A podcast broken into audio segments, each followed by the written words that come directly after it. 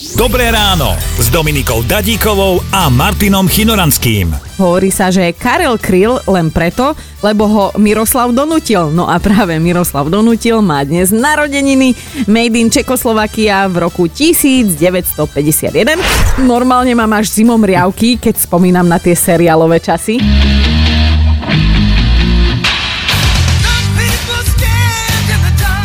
To bola taká tradícia. Áno, áno, ktorý bol tvoj najobľúbenejší seriál v časoch pubertálnych? Som s babkou pozeral aj Dallas, takže aj ten si ešte pamätám. Áno. J- hlavne JR. Jar to bol Áno. strašný sviniar. Sa hovorilo, že prečo má eh, Derek také vačky pod očami. Áno, lebo veľa pracoval, málo spal. Nie, lebo pozeral do vysavača zapnutého.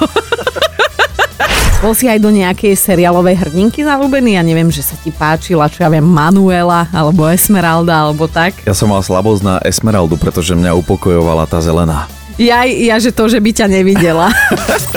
Počúvajte Dobré ráno s Dominikou a Martinom už zajtra ráno od 5. Radio Vlna.